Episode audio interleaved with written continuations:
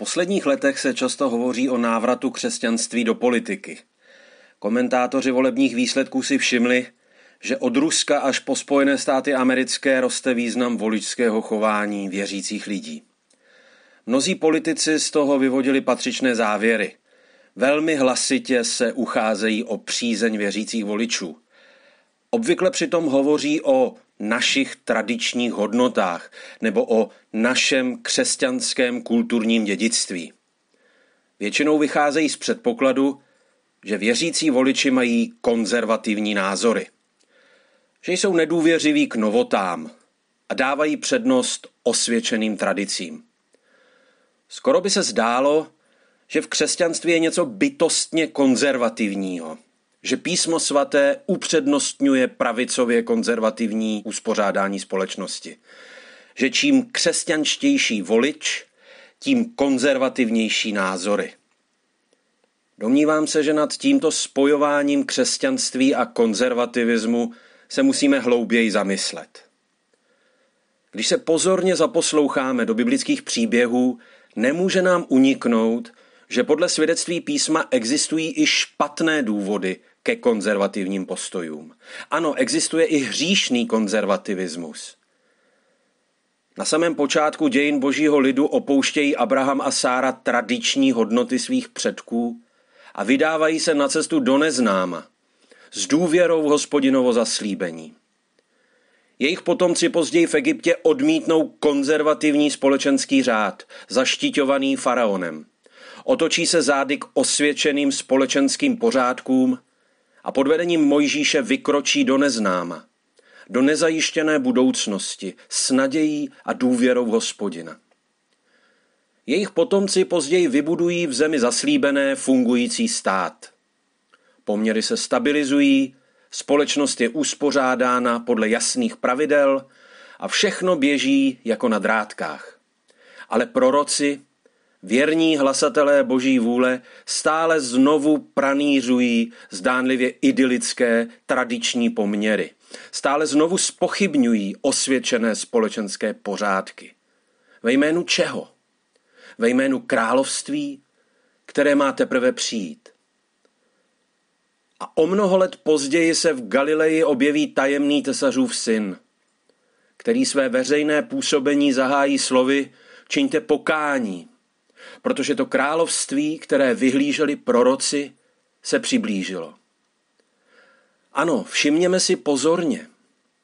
Ten, který je úhelným kamenem křesťanské víry, nepřišel, aby stvrdil tradiční společenské řády, aby pochválil ty nejkonzervativnější ze svých současníků a pokáral nezodpovědné pokrokáře. Vždyť mnohé tehdejší konzervativce pohoršil. Právě on na ně působil jako nezodpovědný pokrokář. A strážci osvědčené tradice jako by s ním nejvíc měli problém. Jako by právě u nich vzbuzoval nejvíc rozhorčení a hněvu. Vždyť právě oni ho nakonec vydali římským katům. A sledujeme-li pohnutý příběh křesťanské víry dál, Stále znovu narážíme na situace, kdy konzervativní strážci tradic bránili žádoucím změnám, změnám, které ve skutečnosti podněcoval duch svatý. Už apoštol Pavel musel pro křesťany z pohanů vybojovat svobodu od Mojžíšova zákona.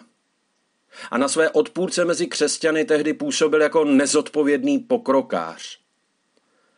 Zbožní křesťané pozdějších století museli vybojovávat zrušení otroctví, spravedlnost pro jinověrce, pro indiány, pro židy, volební právo žen, svobodu svědomí ve věcech víry a naráželi přitom stále znovu na odpor těch, kdo se zaštiťovali tradičními hodnotami a kdo považovali konzervativní postoje za průbířský kámen křesťanské ryzosti. Neměli pravdu Některé tradiční hodnoty je třeba ve světle Evangelia přehodnotit, protože jsou nástrojem nespravedlnosti. Křesťané v dějinách opakovaně zrazovali lásku k bližnímu, zatímco si blahopřáli k věrnosti konzervativním hodnotám. To minulé není lepší jen proto, že je to minulé.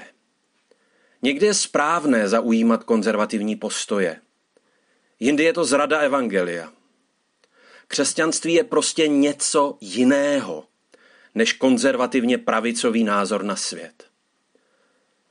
Křesťanům v současné době hrozí, že ve snaze zachovat to dobré a krásné z tradičních hodnot evropské kultury přistoupí na spojenectví s různými národoveckými nebo krajně pravicovými politiky, kteří úctu ke křesťanství leckdy jen předstírají a mývají povážlivě jiná hodnotová východiska. Ale aby nedošlo k nedorozumění, věřící lidé mají dobré důvody pro lásku k tradičním hodnotám. Jistě se v nich nějakým způsobem odrážejí boží stvořitelské řády, které byly pro pokolení našich předků svaté. Ale zároveň mají věřící právě tak silné důvody vyhlížet s nadějí přicházející království, které odstraňuje staré pořádky, poznamenané hříchem a nespravedlností a přináší do lidských srdcí a do mezilidských vztahů nebeské kvality, jako je milosrdenství a soucit, důvěra, láska a naděje. Sám Ježíš své veřejné působení zahájil slovy, která výstižně vyjadřují nezaměnitelný rukopis božího jednání v dějinách. Duch hospodinův je nade mnou.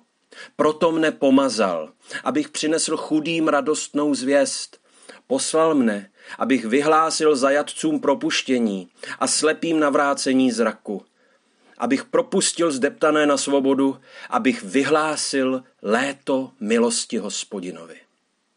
Na tomto Ježíšově programu není nic pravicově konzervativního. Ani nic levicově pokrokářského. Je to prostě radikální láska k bližnímu v akci. Bytí pro druhé až do krajnosti. Kež jsou nám tato Ježíšova slova vodítkem, když hledáme orientaci ve spletité společenské a politické situaci dnešních dnů.